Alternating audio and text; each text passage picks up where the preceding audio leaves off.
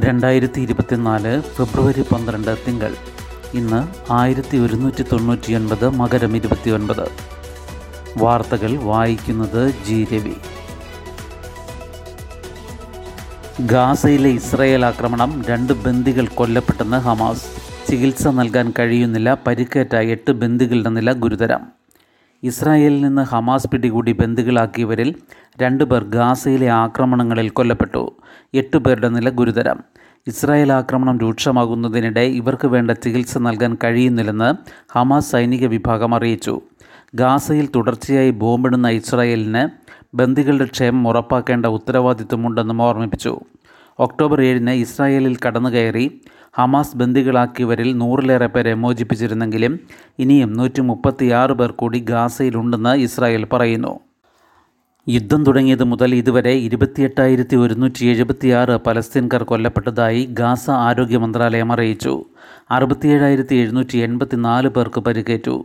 കഴിഞ്ഞ ഇരുപത്തിനാല് മണിക്കൂറിനിടെ നൂറ്റി പന്ത്രണ്ട് പലസ്തീൻകാർ കൊല്ലപ്പെട്ടു. നൂറ്റി എഴുപത്തി മൂന്ന് പേർക്ക് പരിക്കേറ്റു. ഇസ്രായേൽ സേന പിടികൂടി തടവിലാക്കിയ പലസ്തീൻകാരുടെ എണ്ണം ആറായിരത്തി തൊള്ളായിരത്തി അൻപതായതായി വിവരശേഖരണവും ക്ഷേമപ്രവർത്തനവും നടത്തുന്ന പലസ്തീനിയൻ പ്രിസണേഴ്സ് ക്ലബ്ബ് പറഞ്ഞു.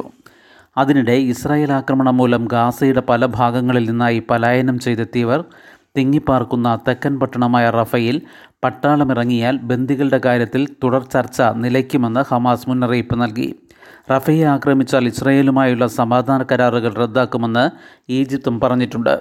റഫയിലെ ജനങ്ങളെ ഒഴിപ്പിക്കാനും ഹമാസ് കേന്ദ്രങ്ങൾ തകർക്കാനും സൈനിക പദ്ധതി തയ്യാറാക്കുകയാണെന്ന് ഇസ്രായേൽ പ്രധാനമന്ത്രി ബെന്യാമിൻ നദന്യാഹു പ്രഖ്യാപിച്ചിരുന്നു. ഇതിനിടെ തെക്കൻ ലെബനിലെ സിഡോണിൽ ഇസ്രായേൽ നടത്തിയ ഡ്രോൺ ആക്രമണത്തിൽ കാർ തകർന്ന് രണ്ട് പേർ കൊല്ലപ്പെട്ടു. അതിർത്തിയിൽ നിന്ന് അറുപത് കിലോമീറ്റർ അകലെയുള്ള ജദ്ര പട്ടണത്തിൽ ഡ്രോൺ ആക്രമണം ലക്ഷ്യമിട്ടത് ഹമാസ് ഉദ്യോഗസ്ഥനായ ബേസൽ സാലിഹിനെ ആയിരുന്നു എന്ന് ഇസ്രായേൽ സേന പറഞ്ഞു. ഗാസയിലും വെസ്റ്റ് ബാങ്കിലും ഹമാസിലേക്ക് പുതിയ അംഗങ്ങളെ കണ്ടെത്തുന്ന ചുമതലയുള്ള സാലിഹിന് ആക്രമണത്തിൽ പരിക്കേറ്റെന്നും ഇസ്രായേൽ അവകാശപ്പെട്ടു.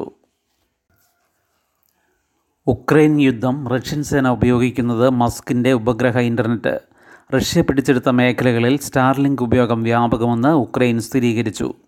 സൈനിക അധിനിവേശത്തിലൂടെ റഷ്യ പിടിച്ചെടുത്ത മേഖലകളിൽ യു എസ് ശതകോടീശ്വരൻ ഇലോൺ മസ്കിന്റെ സ്റ്റാർലിങ്ക് ഉപഗ്രഹ ഇന്റർനെറ്റ് സേവനം വ്യാപകമായതായി ഉക്രൈൻ സേനയുടെ രഹസ്യാന്വേഷണ റിപ്പോർട്ട്. നേരത്തെ ഉക്രൈൻ സേനയാണ് സ്റ്റാർലിങ്ങിന്റെ ഇത്തരം ടെർമിനലുകൾ യുദ്ധനീക്കങ്ങൾക്കായി പ്രയോജനപ്പെടുത്തിയിരുന്നത്.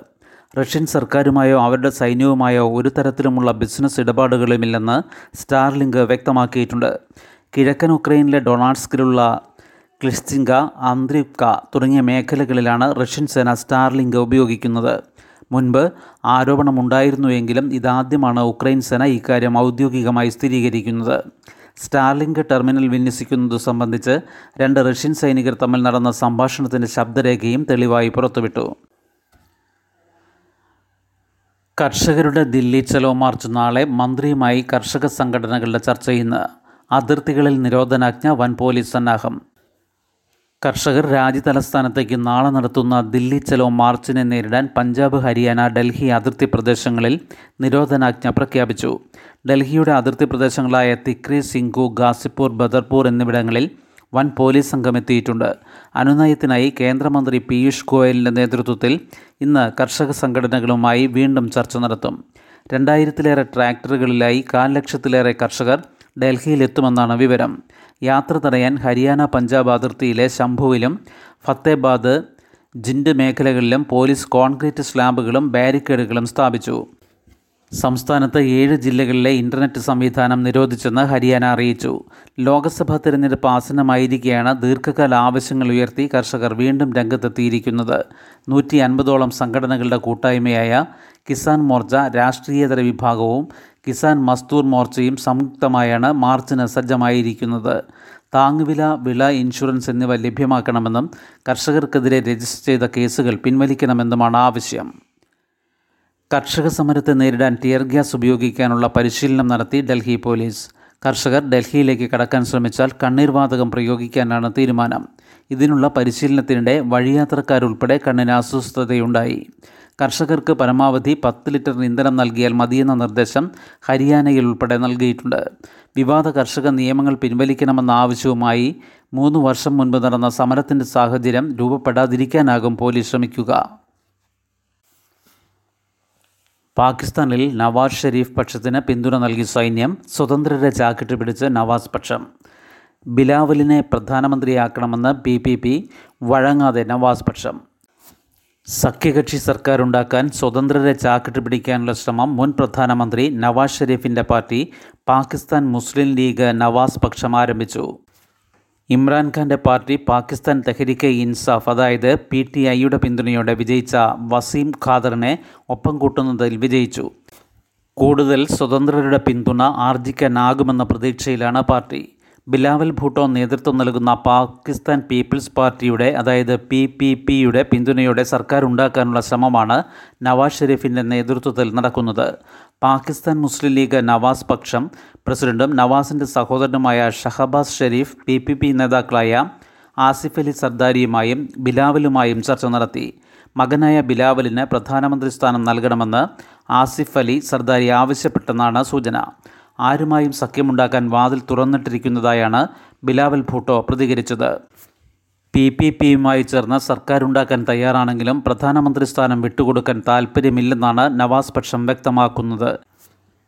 അങ്ങനെ വന്നാൽ നവാസിന് പകരം ഷഹബാസ് ഷെരീഫിനെ പ്രധാനമന്ത്രിയാക്കാനും നവാസ് ഷെരീഫിന്റെ മകൾ മറിയത്തെ പഞ്ചാബ് മുഖ്യമന്ത്രിയാക്കാനുമാണ് ആലോചന. ഷഹബാസ് ഷെരീഫിന് സൈന്യവുമായുള്ള മികച്ച ബന്ധമാണ് ഈ നീക്കത്തിന് കാരണം. ജയിലിൽ കഴിയുന്ന മുൻ പ്രധാനമന്ത്രി ഇമ്രാൻഖാനെ പിന്തുണയ്ക്കുന്ന സ്വതന്ത്രരായ നൂറ്റിയൊന്ന് പേരാണ് തെരഞ്ഞെടുപ്പിൽ ജയിച്ചത്.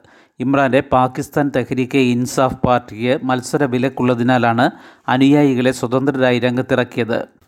ഇരുന്നൂറ്റി അറുപത്തി അഞ്ച് അംഗസഭയിൽ ഇരുന്നൂറ്റി അറുപത്തിനാല് സീറ്റിലെ ഫലമാണ് പ്രഖ്യാപിച്ചത്. പി എം എൽ എൻ എഴുപത്തിയാറ് സീറ്റും ബിലാവൽ ഭൂട്ടോ നേതൃത്വം നൽകുന്ന പാകിസ്ഥാൻ പീപ്പിൾസ് പാർട്ടി അൻപത്തിനാല് സീറ്റുമാണ് നേടിയത്. നൂറ്റി മുപ്പത്തിമൂന്ന് പേരുടെ പിന്തുണയാണ് സർക്കാർ ഉണ്ടാക്കാൻ വേണ്ടത്. റവന്യൂ വകുപ്പിലെ ജില്ലാതല സ്ഥലമാറ്റങ്ങൾ തടഞ്ഞു. ഇടക്കാല ഉത്തരവുമായി അഡ്മിനിസ്ട്രേറ്റീവ് ട്രൈബ്യൂണൽ. റവന്യൂ വകുപ്പിൽ എല്ലാ ജില്ലാതല സ്ഥലമാറ്റങ്ങളും തടഞ്ഞ് കേരള അഡ്മിനിസ്ട്രേറ്റീവ് ട്രൈബ്യൂണലിന്റെ ഇടക്കാല ഉത്തരവ്. മൂന്നാഴ്ചയ്ക്ക് ശേഷം കേസ് വീണ്ടും പരിഗണിക്കും വരെ സ്ഥലമാറ്റം പാടില്ലെന്നാണ് tribunal chairman justice C K Abdul Rahim അംഗം പി കെ കേശവൻ എന്നിവരടങ്ങിയ ബെഞ്ചിന്റെ ഉത്തരവ്.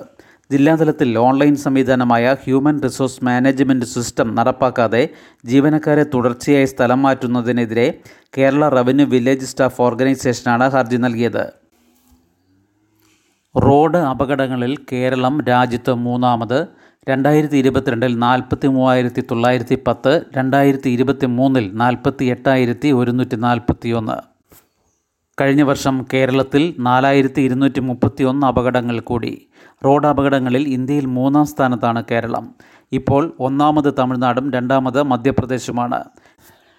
കേരളത്തിൽ രണ്ടായിരത്തി ഇരുപത്തിരണ്ടിൽ നാൽപ്പത്തി മൂവായിരത്തി തൊള്ളായിരത്തി പത്ത് അപകടങ്ങളുണ്ടായപ്പോൾ കഴിഞ്ഞ വർഷം അത് നാൽപ്പത്തി എട്ടായിരത്തി ഒരുന്നൂറ്റി നാൽപ്പത്തി ഒന്നായി വർദ്ധിച്ചു. നാലായിരത്തി പത്ത് പേരാണ് രണ്ടായിരത്തി ഇരുപത്തി മൂന്നിൽ റോഡ് അപകടങ്ങളിൽ മരിച്ചത്. രണ്ടായിരത്തി ഇരുപത്തിരണ്ടിനെ അപേക്ഷിച്ച് മുന്നൂറ്റിയേഴ് മരണം കുറഞ്ഞു. എന്നാൽ പരിക്കേറ്റവരുടെ എണ്ണത്തിൽ പത്ത് ശതമാനം വർധനയുണ്ടായി. രണ്ടായിരത്തി ഇരുപത്തിരണ്ടിൽ നാൽപ്പത്തി ഒൻപതിനായിരത്തി മുന്നൂറ്റിയേഴ് എന്നത് കഴിഞ്ഞ വർഷം അൻപത്തിനാലായിരത്തി മുന്നൂറ്റി അറുപത്തി ഒൻപതായി വർദ്ധിച്ചു. ഇരുന്നൂറ്റി മുപ്പത്തിരണ്ട് കോടി രൂപ മുടക്കി റോഡ് ക്യാമറ സ്ഥാപിച്ചിട്ടും അപകടങ്ങൾക്ക് കുറവുണ്ടായില്ലെന്ന് കണക്കുകൾ വ്യക്തമാക്കുന്നു.